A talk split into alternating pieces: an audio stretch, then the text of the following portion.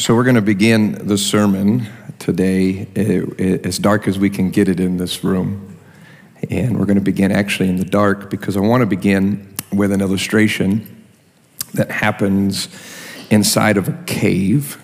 And in the late 1950s, early 60s, off the coast of New Zealand, they discovered a series of caves that had, to that point, had been unexplored. Here's a picture of uh, deep inside that cave. So explorers went in for the very first time and they got deep into the cave when they noticed uh, something that they'd never seen before. And I'll show you a picture of what they saw. They noticed in the cave there are these blinking lights all over the cave. And so they're deep into it and they start seeing these lights on top of the, of the cave, and, and they did, had no idea what this was. They'd never seen this before. At the same time that they notice that there is lights on top of the cave, they noticed that they had a feeling and a sense that the floor was moving. And they shined their lights down on the floor and underneath these lights were hundreds of thousands of moths that were moving all across the floor. And what they took a, a bit of time to discover is that the, the glowworms inside of the cave had figured something out. Um, they had figured out that somehow that moths navigate by the stars. And they learned that if they could mimic a blinking star by moving back and forth and their tail within this mucus sac, if they could mimic a blinking light, they could get the moths who were on the floor to fly up towards them. And this would happen over and over and again. This was observed by the, scientists inside of the cave. Uh, when the moth, thinking it was flying towards the, the star and, and, and using it as a navigational tool, what they didn't know is they were flying up, unperceptible to them, where the glowworms had dropped down a single strand of silk. And that when they would fly up to them, one of their wings would get caught in the silk. And I think we showed a picture of this earlier, but just it at first it was just one wing, but then it would fly around in circles trying to get free, and before you knew it, the entire moth is wrapped up in this single strand of silk. And, and if you can watch the documentary, I told you, man, I can find a lot of stuff on the Discovery Channel. You watch this on the Discovery Channel, you watch this the glowworm slowly begins to bring that moth all the way up. I mean, I'm watching this and I'm like, man, there's got to be a sermon in here. and I thought to just, think to myself that this is that um, what are our blinking lights? Where, where is the enemy putting a blinking light in our paths? Uh, where we're unknowingly distracted. You know what I love about our, our mission statements unleashing people to God breathed horizons. And that presupposes some things that you have been appointed, that you have a God given mission, but you've been anointed, you have been empowered by the Holy Spirit. And then what happens is one of the ways that the enemy most often destroys us, it starts with a blinking light. Long before it's bondage, long before it's something we're wrapped them in, it just started with something that just got our attention. In this series, we've been looking at as a theme a very real group, the Amalekites in Scripture. They were the first group of people to challenge the Israelites, even though they knew all the stories and the power that God had used to deliver them. They still thought they could challenge God and His people. Amalekites, we've said, their name means pure evil. That's what it literally translates into. It means those who licked blood, they were cannibalistic, they were known to eat their enemies. And then also, uh, they were those of the flesh. They were, they, it was wicked. There was no sensuality not known in that culture. And the scripture says that in Galatians, in giving homage to this thought of the flesh that our flesh, our sinful nature is always at war. The word there is enmity against the spirit. And I know this is true for me. It just seems like every time I, want to really move to another level in my relationship with the Lord, I'm just getting spiritual momentum.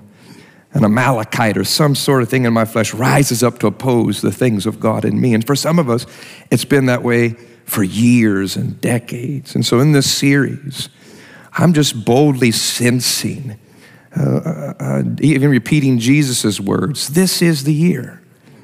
The Spirit of the Lord is on me. This is the year to proclaim freedom to the captives. And I just believe in 2023, this is a year where not only we're going to be saved, but we're going to walk in new levels of freedom. And so, in this series, and even today, what we're doing is we're shining some light on how to deal with our Amalekites. Did you see how I did that? Come on, somebody, shining some light. Come on. So let's get out of the cave and get into the scriptures. 1 Samuel chapter 15. We're going to read about a king. First few verses, first three verses says he was anointed by the Holy Spirit and he was appointed by God to be the king. And his mission, should you choose to accept it, was to destroy the Amalekites and God says in those first three verses, He says, I have not forgotten what they did to my people in the wilderness when they challenged Moses and the people. So, de- uh, centuries later, God has not forgotten, and as God often did in the Old Testament, He judges wickedness. So, He's using Saul, King Saul, and the Israelites to bring judgment upon this wicked nation. And, and God says to Saul, when you judge them, he goes, I want you to wipe them all out, all the way down to the dogs. I mean, come on, somebody, all the way down to the dogs. In verse 4, it says that Saul goes, he defeats the Amalekites, but he is distracted by the plunder.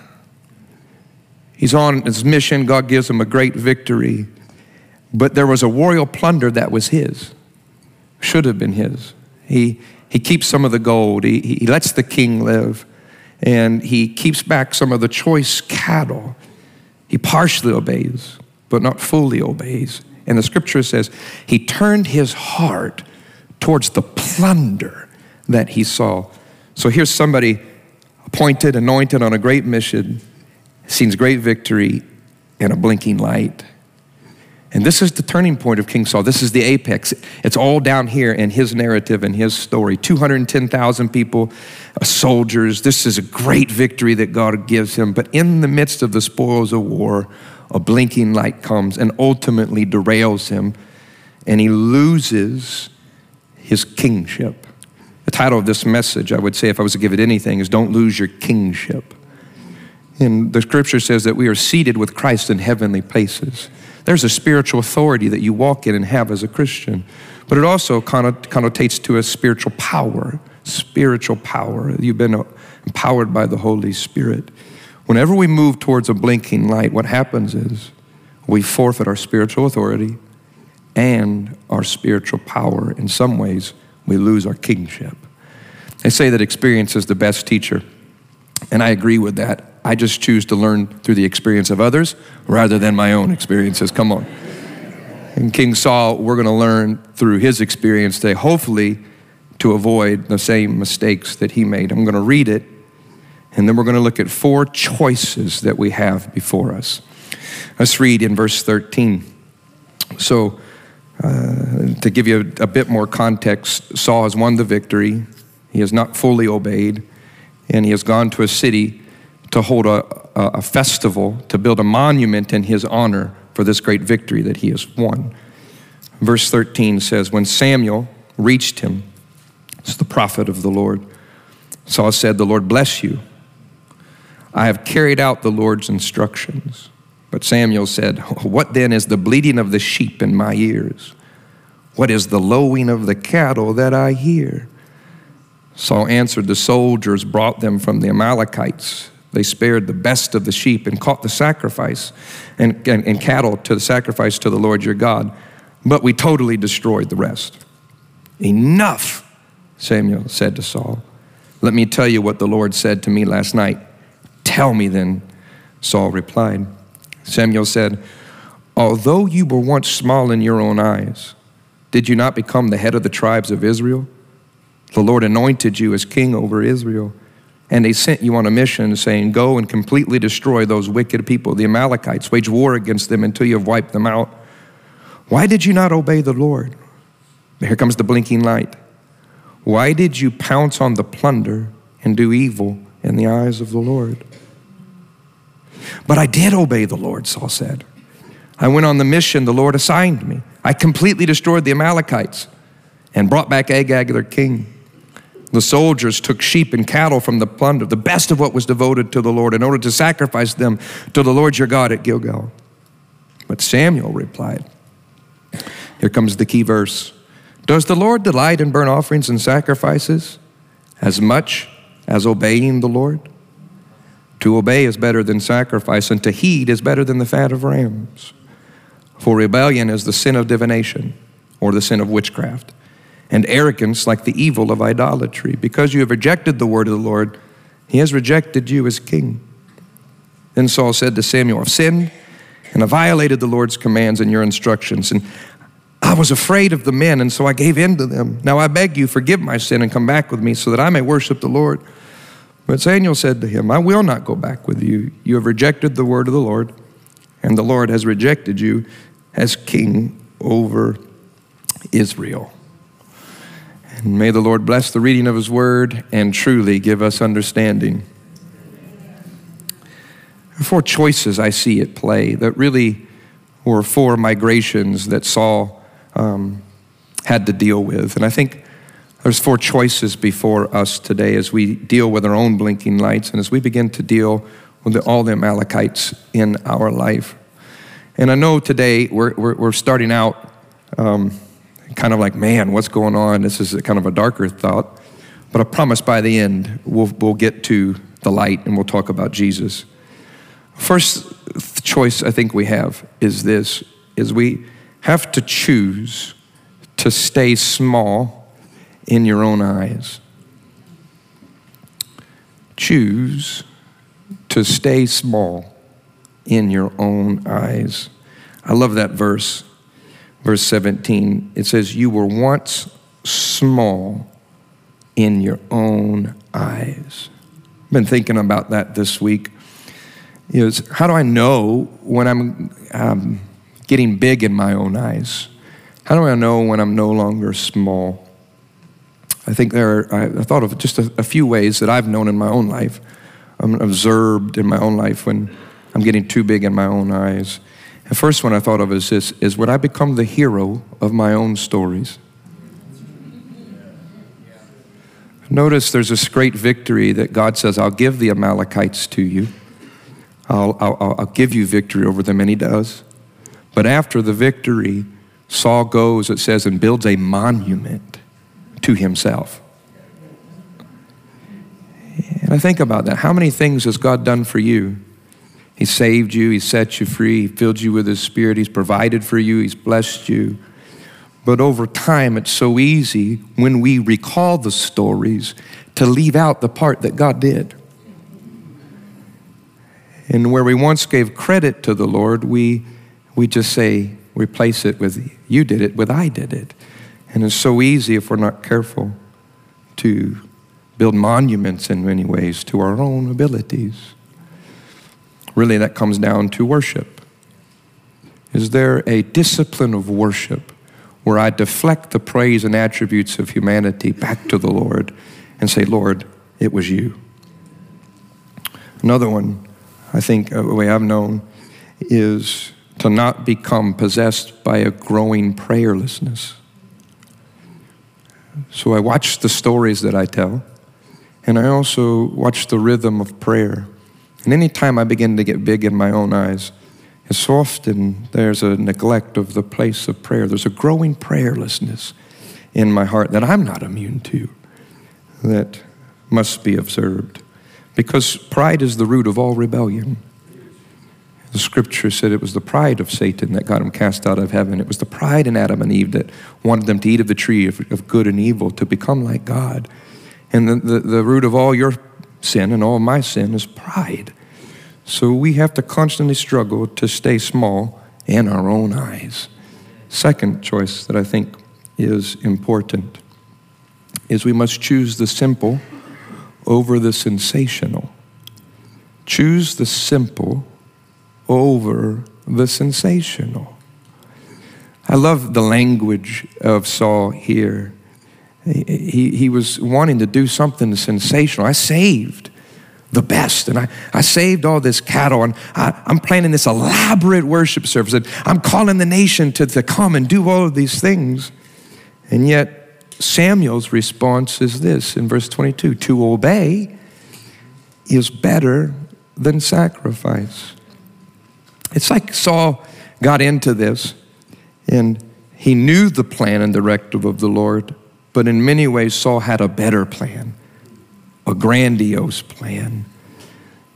And Saul or Samuel simply says, to obey is better, better than sacrifice. And I'll put it in simple terms for the Christian nothing beats obedience. Nothing in your life will ever beat obedience to the Lordship of Jesus Christ in your life. Whether that's, I think, obedience can come from a few er-, areas from the morality of Scripture, the moral boundaries that Scripture lays out for us. I think obedience can come from the leadership and the witness of the Holy Spirit in our lives. And I often think it comes through a God consciousness in our life, where we do not sin against our own conscience. I think those are three areas the Word, the Spirit, and the conscience. Choose simple over obedience, obedience over the sensational. Let me say another thought. Obedience is never convenient. And can I be honest? This has been true for me. The obedience that God calls me to is really uncomfortable and it never comes at a convenient time for me. And I'll say another thing about obedience is that partial obedience is still disobedience. Sometimes I've been like Saul, oh Lord, I obeyed some of it. Don't I get partial credit? Don't I get a trophy for just participating? I think that's often the way we talk to ourselves. But partial obedience, guys, is still disobedience. Because here's what's at stake. When it comes to obedience, obedience is the secret to spiritual power. And any time we dilute our obedience, we diminish our spiritual power. And so let us walk in obedience. When I was 15 years old, I, I once um, got out of school and went to a, a, lunch break at our church, and we had a, a visiting evangelist come in, and I still remember this. I was in high school, and I'll never forget the first time that I heard this. And he said this if, if you've lost the voice of God and you can no longer hear it, go back to the last thing He told you to do and do it. And let that be good advice. I've always kept that. If the word of the Lord to you is hard and rare and hard to find, what is the last thing He told you to do? Go back and do it and watch what happens. Because the thing about Jesus is, He never asserted His own will. When He was in the wilderness, tempted by the devil, He didn't turn stones into bread, He didn't jump off of a temple mount. No, he submitted to the Father's will and waited for the angels to deliver him. He was in the Garden of Gethsemane where the weight of the world, sins were coming upon him, sweating drops of blood. And he said, Take this cup from me. Nevertheless, not what I will, but what you will. And there he is on the cross, submitting to that shameful, horrific death when he could have called down a myriad of angels to deliver him at any moment with just a word. But yet he doesn't assert his will and dies sacrificially. Let me say it again. Choose the simple over the sensational. Next thing I see, another choice is choose to give God your best and not your leftovers. Mm-hmm. Verse 9 says they were unwilling to destroy completely, but everything that was despised and weak they totally destroyed. So, in other words, they'll obey uh, this command and give God the, the weak things, but wouldn't give him the best things. You know, the book of Malachi is really a book or centered around obedience to the tithe. And the people argued with the prophet, saying, We have obeyed the tithe. And Malachi looks at them and says, You have brought the Lord the lame and the maimed. And he says, You have given the Lord the weak and the despised, but you have not given the Lord your best. You've given him your leftovers. And I'm so tempted to do that in my own life, to give God my leftover resources, to give God my leftover time, and the leftover use of my talents. So easy to do. In essence, this is what Saul does. Uh, there's a humorous story of a father, a husband who comes in to the house at dinner and says, We have good news. The cow has given birth to twin calves. We have two. One is red and one is white. And he says, Here's what we're going to do we're going to raise them both up. And when the day comes, we're going to sell them both. And the proceeds from the one we will keep, and the proceeds from the other we will give to the work of the Lord. The wife asked a good question Which one is the Lord's calf? And which one is ours? Ah, we'll just grow them together. And when the time comes, we'll just do what I said we'll do. We'll sell one and we'll sell the other. Well, a few days later, one of the calves dies. The husband comes into the house and says, I have really bad news. He's all disheveled, discouraged. Well, what's the bad news? Today, the Lord's calf died. Why is it always that's the Lord's calf that dies, right? It's a simple little story with a potent truth, though, is that we're guilty of that. I'm guilty of that. You're guilty of that where we choose God just to, rather than give Him our best, we give Him our leftovers. Here's the last choice. And I think this one is probably the one that we struggle with the most in our current society. And I'll say this choose to live out of identity rather than into an image. Choose to live out of identity rather than into an image. Is what uh, Saul's own words. He explains his disobedience. I was afraid of the men, and so I gave in to them. We live in a digital age that is consumed with image image management, image um, production. And in fact, in marketing terms, they have these two, they talk about brand identity and brand image. And brand identity is what the owner says it is. But brand image is what the people say it is. And I think we live in a culture where the blinking light, the temptation is to move towards an image rather, and what culture is saying, rather than living out of an identity, what the owner is saying about us. And I just, I just began to think, how do I know if I'm moving into an image versus an identity. Okay? I think there are ways that it show up. When you start moving towards an image, living towards what the preferences of a crowd, it's this convictions quickly become preferences. Convictions become preferences, and standards now become opinions. Convictions will become preferences, and standards become opinions. One of the things I wrote down we begin to chase opportunities rather than walk in the paths of our anointing and our calling. We're consumed with chasing the approval of the people. We're so, we're so scared about being canceled. We're chasing likes and retweets and all kinds of things to validate an image versus living out of identity. Let me say something like this Discipleship is learning how to live for an audience of one.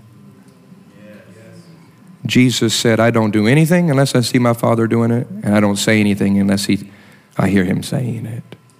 He lived for the audience of one. And let me say this I, I challenge you on this. Find a part in Scripture, a story in the Scripture where the crowd was right.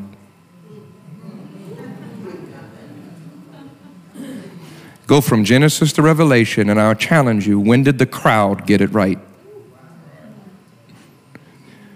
Live for the audience of one because it is possible to be accepted by the crowd and be rejected by the Lord. So let us live for the audience of one. That's why it's so important to have a regular pattern of Bible reading because it is God saying over and over and over again what He thinks about you. Dr. Howard Thurman, the mentor to Dr. Martin Luther King, for 40 years quoted the same verses from Psalms 139 every single day. How many are your thoughts towards me, O Lord? They are as numerous as the sands of the sea. And I just think the scriptures, when you look at them, will tell you who you are and live out of that reality rather than trying to portray and live into an image of what culture says you should be and do. Live for an audience of one. So I'm going to ask you, if you're willing and able, would you go ahead where you're at and um, get the elements of communion in your hands? Today, I'm going to invite the worship team forward. And I want you to get the elements of communion in your hands. We don't practice close communion. That means you don't have to be a member here. And we leave it up to parents to decide for your children. We're not going to police that. And wait to receive the elements of communion together. For some reason, you missed it on the way in. You don't have to get up, we'll bring it to you. Come on. We're like the um, Instacart right now for communion. We'll bring it to your door. Guys, I just want to say thank you for being a wonderful church. And I just thank you for being a church who prays, but I just thank you for letting me just be a pastor and deal with these Amalekites this year. It's really out of a pastoral just mandate and conviction that I'm doing this. As you hold the elements, I'd like to just kind of set the tone for us. First, uh, hold the wafer in your hand, if you don't mind. The wafer represents this. I'm going to show you two things here. The wafer represents the body of Jesus, which means this God came to us. He didn't give us a celestial sign in the heavenlies in the sense that we had to look to to communicate in that way. He didn't, he didn't speak to us from afar. He sent the Son in bodily form, God incarnate, to dwell amongst us. So the body represents the physical body of Jesus. He came to us. Now hold the blood in your hands, the, the juice that represents the blood of Jesus. And that represents that God cares for you, that He died a sacrificial death on a cross. He carried the weight of my sin and your sin upon Him so that we could be made right with a holy God. So, communion is a symbol of the body and the blood. Two thoughts God came and God cares. And Jesus said this do this in remembrance of me. I think I need to be reminded more than I need new information. You know, we're good at remembering uh, December the 7th. Some of you are alive and remember December the 7th, 1941. That was Pearl Harbor. There was a phrase, we will remember, we remember Pearl Harbor. Remember Pearl Harbor. Some of you remember exactly where you were on 9 11, 2001. You remember where you were, and, and, and every phrase is we won't forget, never forget, remember 9 11. Well, one of the days in history of the, of the last century that was, some of you remember where you were at on this day was July 20th, 1969. It is when mankind stepped on the moon for the very first time. Neil Armstrong and Buzz Aldrin.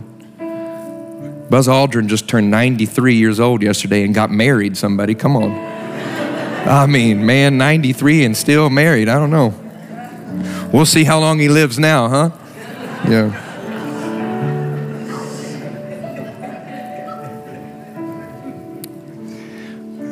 Before he's in the lunar, air, the lunar craft on the surface of the moon, and before they get out, and before they step foot on the moon, he does something. He, he asks for a moment of silence and he takes communion on the moon. This is his own words, interview in the guidepost. This is his words. And I'm doing this because it's Lunar New Year, okay? Come on, Chinese New Year. So I'm, I'm trying to bring it all together here. Lunar New Year and a sermon illustration, communion.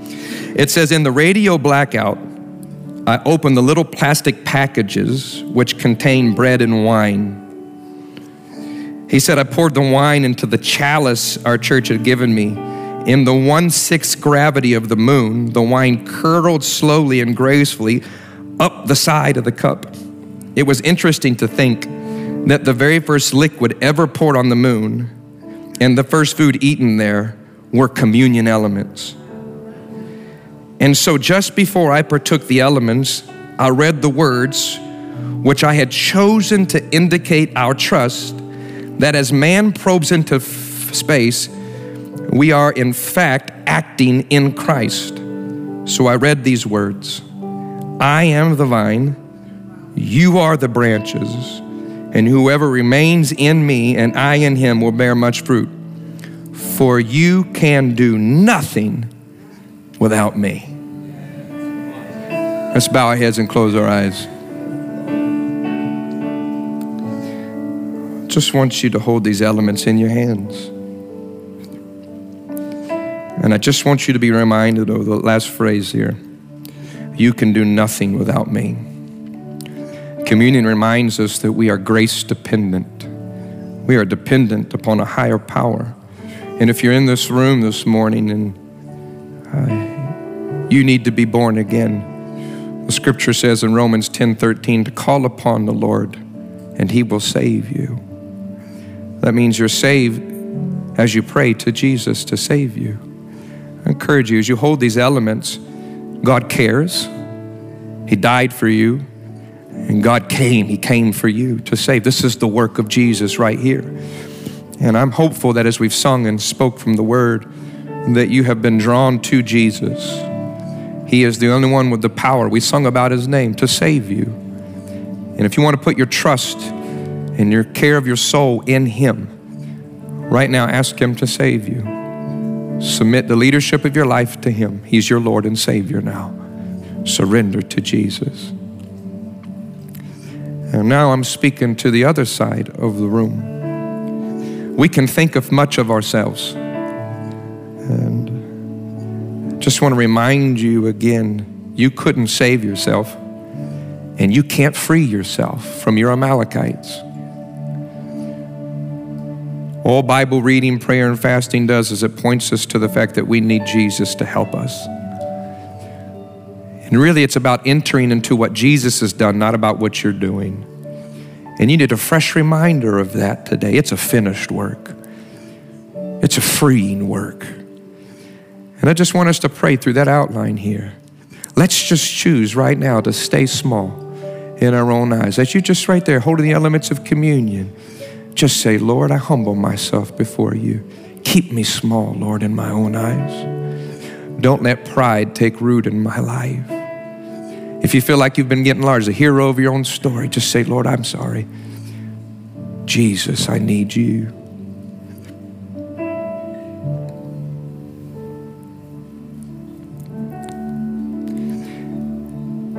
If you, scripture says, when we receive the elements of communion, to examine ourselves, to see if we even be in the faith. I love communion because it's just a time of reflection. As you're there, come on, Christian. How's the obedience looking in your life? Is it partial obedience? Has He said something that you've been delaying on? What's He speaking to your heart? What's that thing coming to your mind right now? It's a beautiful time. I love this word, repent. It's a good one. Receive the grace of the Lord. If He's putting His finger on something, that's His love towards you.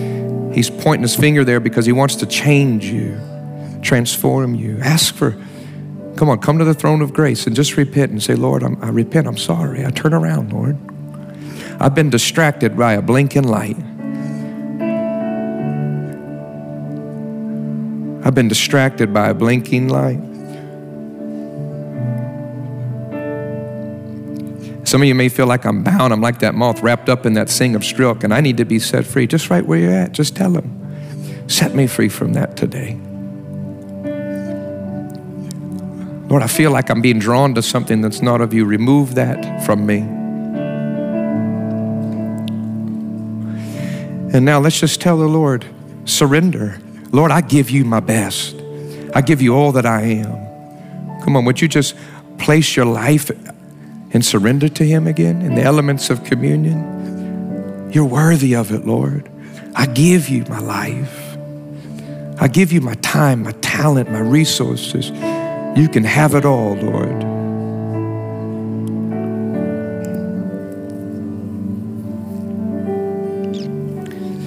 And now just tell the Lord that you want to live for the audience of one, the approval of Him.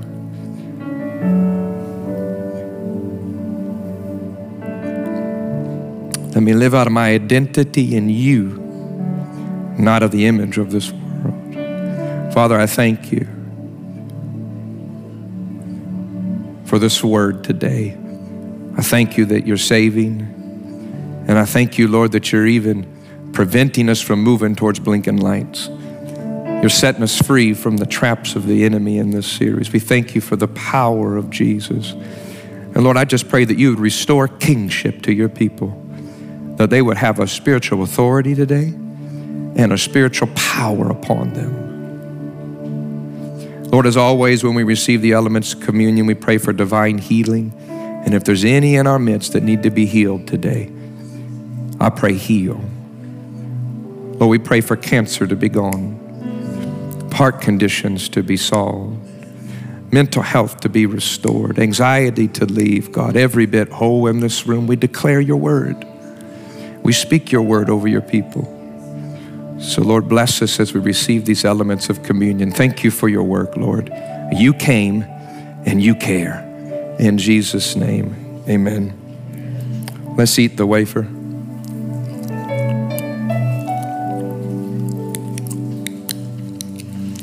And let's drink the juice.